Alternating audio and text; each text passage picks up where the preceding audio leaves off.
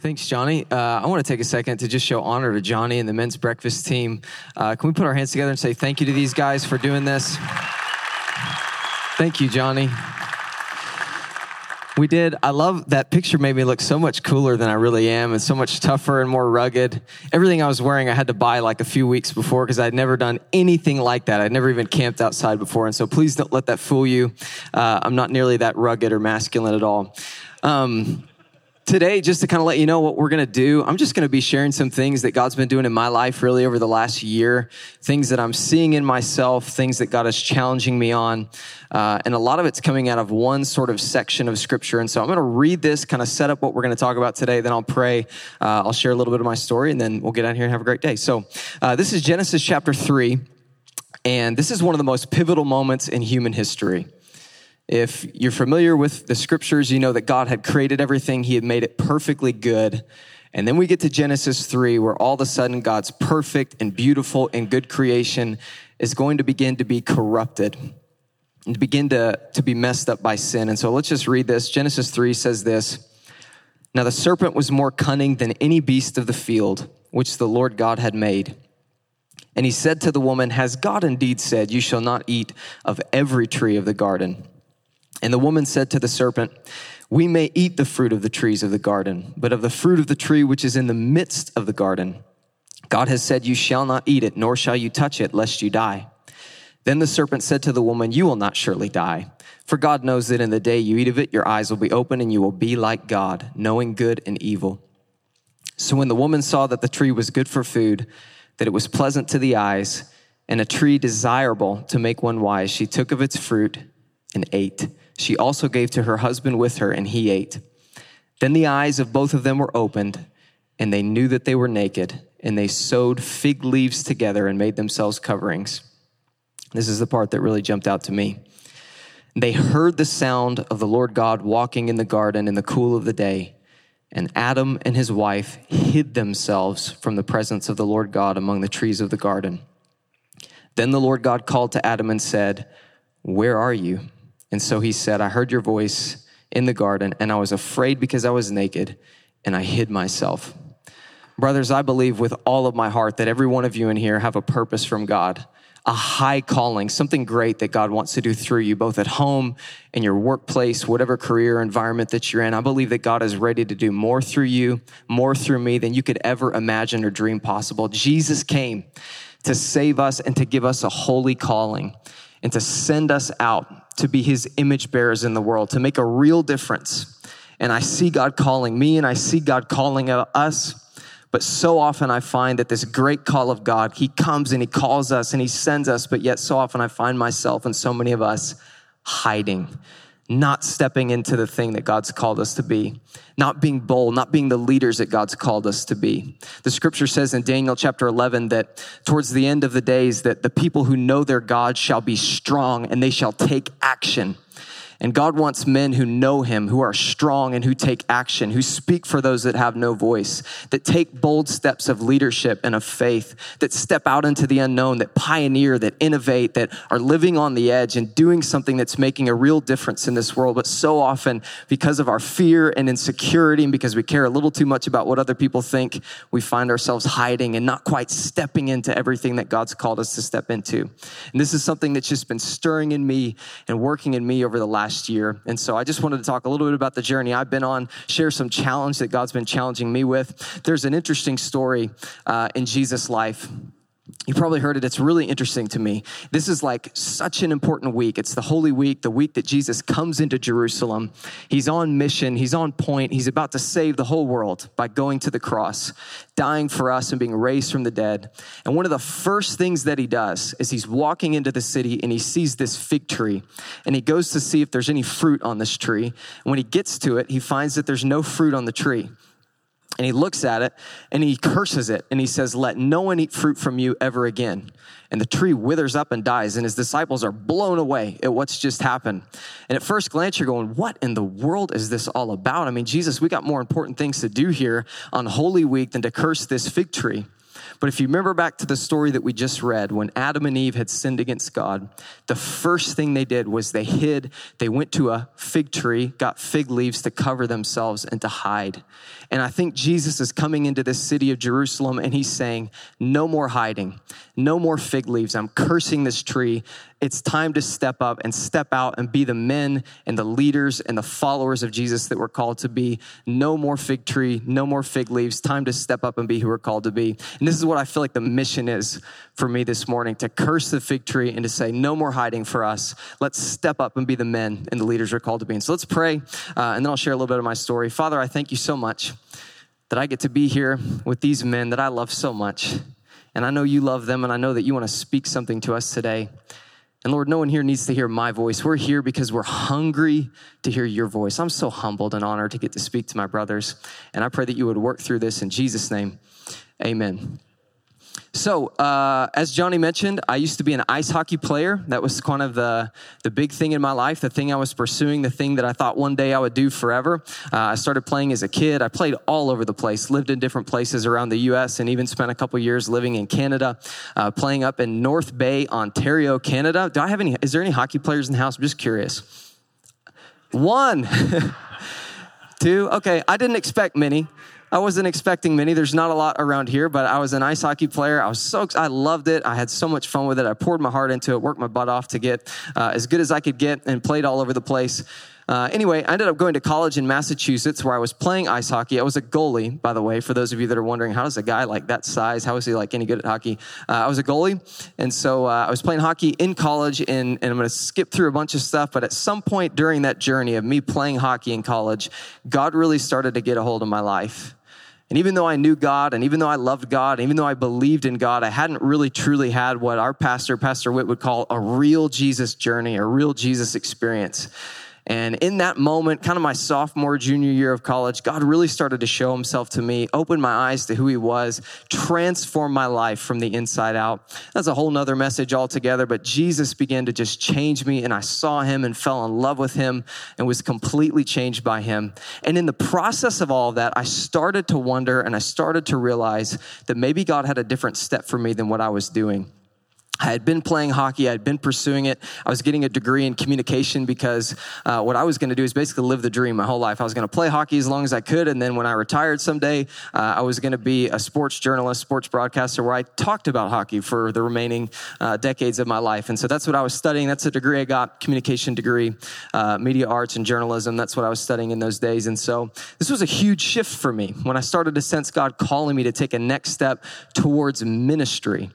I didn't even know what ministry meant. I had no business getting into it. In my mind, I was so unqualified, so unequipped to take this step, but I felt like this is something God was leading me to do. And so, uh, through many prayers and getting wise counsel, eventually, uh, I decided, okay, time to lay this life down and to step into this new life of faith that God's calling me to, to get into ministry. I didn't know what it was going to look like, uh, but I turned down all these offers that I'd had to take next steps with hockey uh, and take next steps with schooling. And I graduated and I came back home kind of wondering, what am I going to do here? My family went to church on the move, and I did too. I just didn't live in town, so I wasn't able to come as often as I wanted to. Uh, and in the process, I went and sat down with Pastor Greg Scott. Many of you probably know who he is, just to get counsel, because I just thought, if I'm going to step into ministry, I better know that I know I'm called to this because I don't want to mess anybody's life up by stepping into something that God has not called me to. And if there's any man on the planet that's going to be straight with me and tell me I got no business doing this, it's Pastor Greg. And so I'm going to sit down with him, ask him what he thinks about all this. And he gave me some incredible counsel, talked with me, loved on me, encouraged me. Uh, and at the end of it, he said, Hey, Ian, what if? We had an internship here at Church on the Move where you could work for me in our pastoral ministries department. And I was like, Are you kidding me? That was not even on my radar. I could actually be at Church on the Move. And so I prayed about it. He prayed about it. And eventually we took that step together where I started as an intern here at Church on the Move. Uh, and it blew me away. I was so humbled, so honored to be here. This is the very church that God used to change my life, the church that God had used to open my eyes to who Jesus is, who had given me a sense of calling and purpose and who I am. And so I was just floored that God would let me play a small part in what he was doing at this church and at this ministry. Uh, and so I start as an intern. Eventually I get hired. Uh, and then, not that long into it, about three years into being on staff here, I get asked to be campus pastor up at our 180 campus. We're about to launch it in 2015. Uh, and the team asked me, We want you to be the campus pastor up there. And I'm just floored. Here I am with all of these people that, in my mind, are my heroes. These are my spiritual heroes, people I look up to, people that have spoken into my life, people that I have so much respect and honor for and hold in such high esteem. And now I'm a peer, and now I'm around the table with them, and now I'm having conversations and meetings with them, and I just feel super unqualified and unequipped and like I'm not supposed to belong at this table and in this circle with all these giants of faith that are around here. The other thing, if you've been here for a while, you know that a lot of the people that lead around here have been here for a really long time and have been making a difference here for a really long time. And I feel kind of like the new guy coming in from the outside, like I got no business being here. Everybody was so kind to me and loved me, but internally I'm wrestling with this. And so I go up to 180 to lead this campus, going, what are they thinking sending me up here to lead this group of people? And I, I remember this. This was too funny to me. Um, before the campus launched, we launched on October 25th, 2015 the week before, we did just a vision rally. We were going to cast vision for this campus, pour into any of our volunteers, our go teamers that were going to serve with us, and give them a bunch of vision for where we were going to go and what we were going to do. And so I met with Pastor Whit the week before and said, Hey, I've scheduled this vision night. We got all our volunteers coming. I want you to be there so you can speak and pump us up for where we're going to go. And he's like, You know what, Ian? I'll be there. And I'm all excited about it. He calls me back to his office 10 minutes later and he goes, Hey, no. I'll be there. I'll pray over you, but you lead this campus. You need to speak to these people. And I'm like, what? Are you kidding me? You want me? So now, not only am I going to have to speak, but now you're coming too just to watch me speak? This just got 10 times worse. I never should have invited you.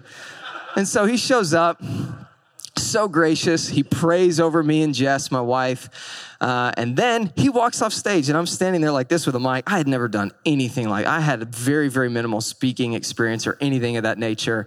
And the week before, I had prayed like for hours. God, what do I say to these people? I'd read like the entire Bible in a week. Just please give me something, you know? Nothing. I got nothing. All day I'm praying and looking and ah, and so I get up with like no clue what I'm going to say. I'm just like, okay, God, here we go. And I get up and I speak. To this day, I have no clue what I said. I'm just up there speaking and these volunteers are probably like oh great this is our guy okay? And so anyway one of the things that someone had counseled me on that i didn't pay attention to and i should have is they said anytime you speak you need to know what's happening right after you because a lot of times what you do is you'll focus so much on your content and what you're going to say uh, that you won't think about how you're going to end it and then you'll get to the end and go oh no where am i supposed to walk? Where am i supposed to go? How do i end this thing and you don't know your transition and i had completely ignored that counsel. So here i am speaking about who knows what front of all of our volunteers and go teamers. And it occurs to me, I asked the worship team to sing after me, but I have no clue how to set this up or how to get out of this. So I just start blabbing and walking off stage, inviting the worship team on. They come on, they're like trying to start singing, but I'm still talking and walking this way like this. And everybody's like, what is going on? Anyway, on the stage is, I don't know what these things are called. If you're a musician, you might know what this is there's this little like pad on the floor where the guitar player plugs his guitar in and it's got the little pedal and all that and it's on there and everybody can see it except for me.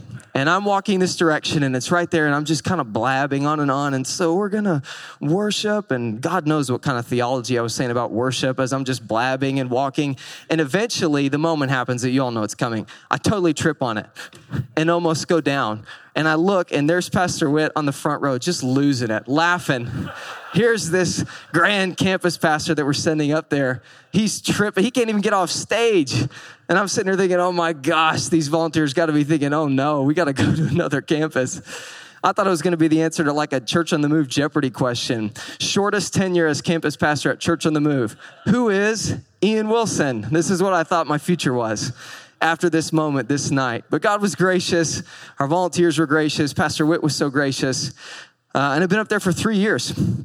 But one of the things I started to notice in myself is because of feeling a little inadequate, comparing myself to all the, all the other amazing leaders at this church, questioning inside, am I really supposed to be doing this? Do I really have what it takes to be leading a campus at Church on the Move? I found myself surrounded by a calling, surrounded by purpose, surrounded by opportunity to make a difference, surrounded by all this opportunity to do good things in the lives of people, to glorify God, and yet I hadn't stepped into it.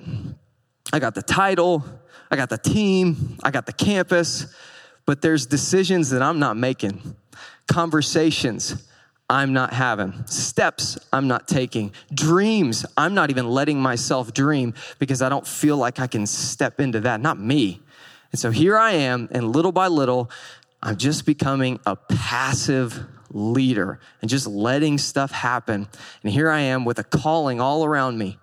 And God's calling me to be active and to be bold and to step into it, embrace who He said I am, be who He's called me to be. And I'm not. I'm back here. And from the outside, it might look like, oh, that guy's living with purpose. He's living with calling. Look at him. But inside, I'm not doing anything.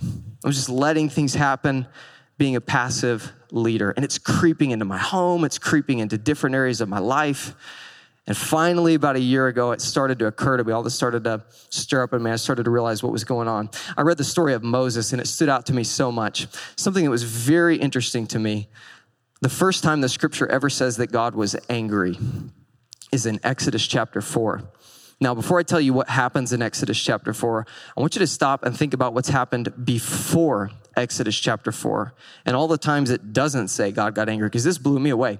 So, in the book of Genesis, there's some crazy stuff that happens. We've got Adam and Eve sinning against God. We've got Cain killing Abel. We've got God wipes out the whole earth with a flood. And never once does it say that he was furious or angry or his wrath was kindled. It says he was grieved in his heart, broke his heart that he had to do it. We got Sodom and Gomorrah, Tower of Babel, some weird stuff that happens with Judah's sons. If you ever read that story, there's so much that happens, and never once does it say God's wrath was kindled until we get to Exodus chapter 4. And God has appeared to Moses in a burning bush. He's giving him this calling where he's sending him back to Egypt to rescue the people from Egypt. Moses is called by God to be the deliverer of the people of Israel. They've been in bondage, and God has this amazing, extraordinary, high call for him. And Moses keeps coming back with these reasons why he can't go. And God is so patient and gracious with him. And Moses says, Man, I can't speak. And God's like, Who made man's mouth? I can help you. I'll teach you what to say. And he has all these different arguments for why he can't go. And he gets to the end of this little interaction with God. And he says this in Exodus 4:13. He says, God, please send someone else. And for the first time, it says the wrath of the Lord was kindled against Moses. First time God gets ticked off. He's got this amazing calling for this man. He's calling him. He's saying, Come on, buddy. I want to do something great through you. I want to deliver these people through you. I want to set my people free. I want to do something great. And Moses is saying, That's wonderful. Please send someone else. And God is just burning, saying, No, not just against Moses, but burning for Moses, saying, Moses, you don't realize how fulfilling this is going to be to you. You don't realize how exhilarating it's going to get to be to step into this and to do this. But Moses is wondering, ah, I don't think I can do this. And that resonates with me so much. If you read forward in the story, Moses does something that's been a huge picture and imagery for me in my life. It says that he finally agrees to God's plea and he says, okay, I'll go. It says he loads his family up on a donkey. And then there's this, there's this pause. And it says this, it says that Moses looked and it says he took the rod of God in his hand and he set out towards Egypt. Now, the rod of God, that might not mean a lot to you. The rod of God represents the authority and the calling and the purpose that God had given to Moses. And here's Moses thinking, okay, God's called me to go do this. God's called me to speak up. God's called me to have that conversation. God's called me to lead my family, whatever it might be. God's called me to step into this and to be this man that I know deep down He's calling me to be.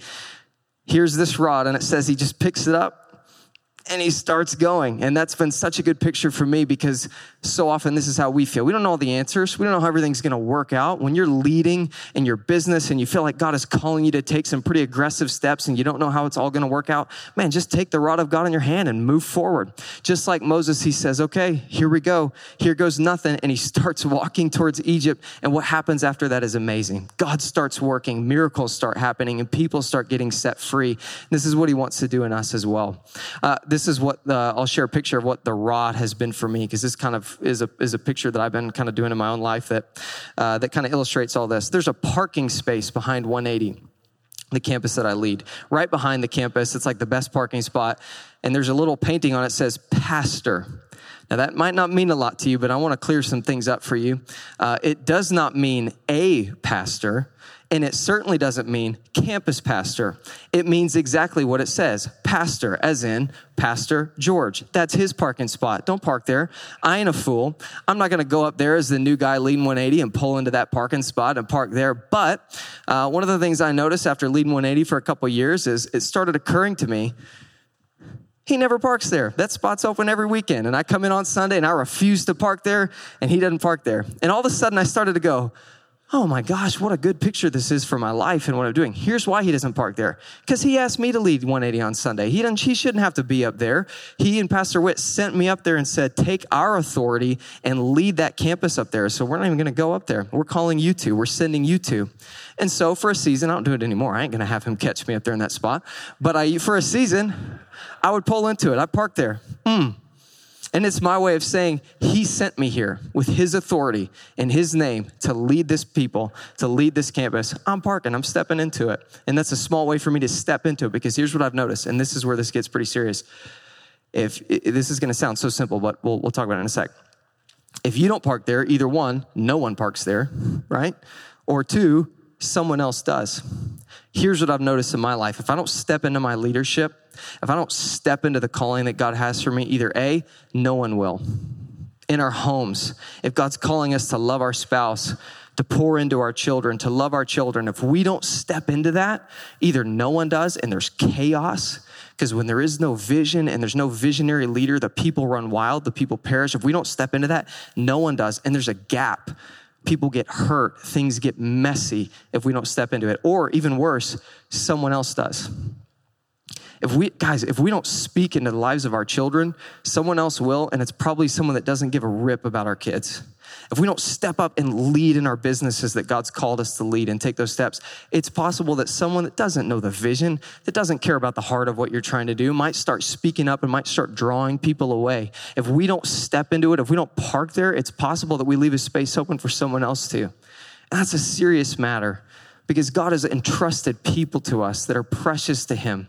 And He's calling us to steward them and shepherd them and love them well. And when we don't step into the things God's called us to, we open the door for others to step in as well. We don't want to see that happen. God's called you to lead your family. God's called you to lead in your school or your industry, whatever it might be. He wants to give you wisdom and favor and open doors for you so that you can be a blessing where you're at. He wants to bless you so you can be a blessing, but we got to step into it. We got to be bold and step into it. And so, for a season, I started parking there. And this is what I would just ask you where is God calling you to park? Like, what steps is He asking you to take? Is there a conversation you know that you've needed to have with your spouse for a while that you just maybe haven't had yet? Is there something you feel like God's leading you to do with your kids, but maybe you haven't done it yet? Something you're supposed to speak up and say. You're in that meeting every week, and every week the same thing comes to mind, and you never say it. Or that idea that's kind of like haunts you at night that you feel like, oh, maybe God's leading us to do that, but I don't know. I'm going to leave that over there for a sec because it makes me a little nervous because I don't know how it's all going to work out. What is it? What's the step that God's calling you to take? Because here's what I've seen in following God. I'm talking about stepping into your calling, be who God's called you to be, but that happens when we're just obedient with the small things in front of us every day. God has a step for us today. Your calling is not just some future tomorrow thing. There's a calling on our life today. Today is the day of salvation. This is the day the Lord has made. We'll rejoice in it. This is the day that God wants to work through us and do special things through us. Do special things through you and your family, whatever it is, in your home, in your small group, in the church. God wants to work through us, not just tomorrow, but today. And whatever step He's put in front of us today, if we'll take that, we'll be obedient in those things, we'll get the big things right. So that's really the question today. What's the little thing God's asking you to do today? Because if you do that, all the other stuff is gonna, you're gonna start developing a habit of obeying God, a habit of taking steps of faith, a habit of being the man God's called you to be. This is something I noticed when I played hockey. Um, any of you that have played any sports, this is not just unique to hockey. Any sport that you play, you'll see this. You go up levels, and the same thing happens every time you go up to the next level. You get really good at the level you're at, and you think you're so good And then you move to the next level and you go, oh my gosh, these kids are really, really good. And you, it stretches you and you have to get better. And I noticed this about certain kids when I was younger and when I was a teenager. There were certain kids that were so arrogant and so cocky because they were thriving at whatever level that they were at.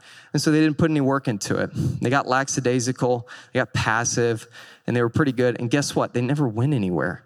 They were great at a bad level, but God is calling us to a higher level. And if we'll be faithful in this level, wherever God has sent you today, if you'll be faithful there, it's actually preparing you for the next thing that He's calling you to. If you'll work for me in hockey, it was single A, double A, and triple A. If you'll work your butt off at single A, you'll get to double A. If you'll work your butt off there, you'll get to triple A. There's steps that God wants to lead us into, but it starts with us just being faithful right here right now, if you'll step into the little thing that he's asking you to do today, eventually you'll end up at that great thing that you know he's put on your heart to do. And so, even though we're talking about calling and purpose and great things that God wants to do in your life, it starts with the simple day to day things.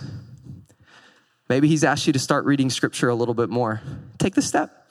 Read a couple times a week. Maybe you know you've been called to pray a little more. Do it. Maybe there's a prayer he's asking you to pray that you've been nervous to pray, so you haven't prayed it yet. Pray it. Take the step, whatever step God's asked you to take, take it in bold faith. Be active. Be a man of action. Be a man who believes God. Be like Abraham, who went out to a land that God was calling him to, not knowing where he was going. Can we just be honest as men and as leaders? We don't know where we're going. We are not always sure where God's leading us, but let's take the step of faith anyway. Let's be bold and move forward and trust God and believe that He's going to open doors and do great things as we obey Him. This is also something I wanted to say about this whole thing. Something Pastor Whit said a couple weeks ago, and it applies to every, every arena of the Christian life. He said Jesus is both the model and the motivator of everything that we do. If you're a Christian man, if you're someone who loves God, who's following Jesus, He's both our example and He's also the one who gives us the power to do the things that He's called us to do. Back to our original story, God was calling for Adam, Where are you? And Adam is found hiding. And from that moment forward, as men, so often when God calls, we're hiding. Like Saul, if you remember the story, they're looking for the next king of Israel. Saul had been anointed. They're trying to find him. And they can't find him. He's hiding. He's hiding from his calling. He's hiding from the thing that God's sending him to do, calling him to do. And they finally, they're finally like, God, where's this guy? And he's like, he's over there, he's hiding. And God calls him out. And they're like, oh, dude, come out here. And he's the next king. He's hiding. But so many of us do this. We hide. We don't make the call. We don't engage the conflict. We don't do what we're supposed to do because we're hiding. And so, flash forward to the days of Jesus. One man messed it all up for us in a garden. God came looking and he was hiding. Jesus, years later, is in a garden and this temptation to hide starts falling upon him. The weight of the world is on him. All the sin of humanity is starting to come upon him. He starts to be super aware of the fact that he's going to be cut off from his heavenly father. He's going to go through incredible suffering. He's going to go to the cross and take the sins of you and I and save the whole world, but it's going to be very painful and brutal. And he's in this garden and he cries out, Abba, Father, if it be your will, let this cup pass from me. And in that moment is one of the, easily one of the most pivotal moments in all of human history. If Jesus doesn't step forward, if he doesn't step into his calling, all of us are dead in our sins without hope and without God in the world. No eternal life, none of it. It all hinges on this moment. And once again, we got a man in a garden who can either hide and shrink back or step into the thing God's calling him to step into. And Jesus finishes that prayer by saying, Father, not my will, but your will be done in my life. And he steps up and he steps into it. And when this mob of people with torches and lanterns and weapons come looking for him, he's waiting for them. They don't find Jesus behind a tree in a garden and capture him. They come and he's already there. And he says, Hey, who are you looking for? And they say, We're looking for Jesus of Nazareth. And he says, I am. And they all fall on their backs and he just stands there. He could have hid on countless occasions and he never did. He was standing there waiting for them in a garden. One man hid, one man obeyed, one man stepped into it. And Romans 5 says this by the disobedience of the one man, many were made sinners, but by the obedience of the one man, the heavenly man, the many will be made righteous. And because Christ was obedient, now you and I have been affected for all eternity because one man stepped into his calling. And the, true, the same is true about us. There's people that are counting on us. Our families are counting on us. Our church is counting on us, men. Our church is counting on us. Our groups are counting on us. The industry that you lead and that you serve in is counting on you and counting on me to step into it. Who's counting on our obedience? Christ was obedient and it affected all of us. And when we're obedient, it affects people as well. One more picture I want to give you. I'll wrap this thing up. Samson gives us an incredible picture of Jesus. Samson was a guy that had no issues stepping into the strength that God had given him, but very often it was all about him. He would always fight and use his strength really just for his own purposes, often for relationships that he shouldn't have been in. It's a really fascinating story. You can read about it in the book of Judges. But at the end of his life, Samson gets captured. His enemies are a group of people called the Philistines. They pluck his eyes out, and he, he loses all of his strength. He's in a dungeon. And eventually, these Philistines throw this huge party in one of their temples, a temple to a false god. And they call Samson out. They all get really drunk and they say, Hey, let's celebrate because our God gave us our enemy, Samson. And so they bring him out to do whatever party tricks he could do. And he's got no eyes, he can't see. And he, he asks this little boy that's next to him, he says, Can you help me find the pillars of this temple? So the boy leads him and he puts his hands on the pillars and he calls out to God. Once again, very selfish if you read the prayer. He says, Lord, strengthen me one more time that I can get these guys back for the eyes they took from me. It's all about him. And God strengthens him and he pushes with all of his might. And it says that these pillars shatter and the temple comes crashing down on all these people. And then it says something super fascinating because Samson had taken out a ton of Philistines in his life. It says that he killed more Philistines in his death than he ever did in his life. What in the world does this have to do with what we're talking about? Samson finds these pillars and he pushes with all of his strength. Does this remind you of anything? The cross. And it says that he killed more in his death than he did in his life. Jesus ministered to a lot of people in his life. John said that if I recorded everything one by one, the world couldn't contain the books that would be written about him. But as much as he did in his life, he saved more in his death than he did in his life. And the same will be true about us when we're willing to lay down our life for the sake of other people, lay down our life for the sake of the people God's entrusted to us, lay down our life for the glory of God and to serve people. When we lay down our life, we'll affect so much more people than when we try to hold on to it because our calling is so much more than just about us. This is about glorifying God and making a difference in the lives of people. Jesus said, if you try to save your life, you'll lose it. But if you lose your life for my sake, you will find it. Men, if we'll step into our calling, but realize that our calling is not just about us. It's about a purpose that God has that's affecting people. Our kids are counting on us to do this. The people we work with are counting on us to do this. There are people that don't even believe in God who don't know it, but they're counting on us to do this, to step into the calling that God has for us so we can be bold, share our faith, share our story, stand up when we need to stand up, be silent when we need to be silent, engage in relationship when we need to engage in relationship. Let God lead us, but when we're bold to take those steps, when we lay down our life, even if it hurts, even if it feels like death, we can have a greater effect in that than we ever will by trying to control and to save our image and all these things. So, this is my encouragement be bold, take the step God's called you to take. There's something amazing He wants to do through you. The scripture says God's able to do immeasurably more than anything you could ever ask, think, or imagine through His power that works in you. This is not about us. When you step into it, God works through it. I'm reminded of another picture. I'll give it to you, uh, and then we'll wrap this sucker up. Um, when uh, I got a few people on my team that have started speaking publicly recently, uh, and they were asking me, "Is there any, you know, anything you could share with us?" And one of the things I said was, "God's grace is uh, it feels like it's always super last minute.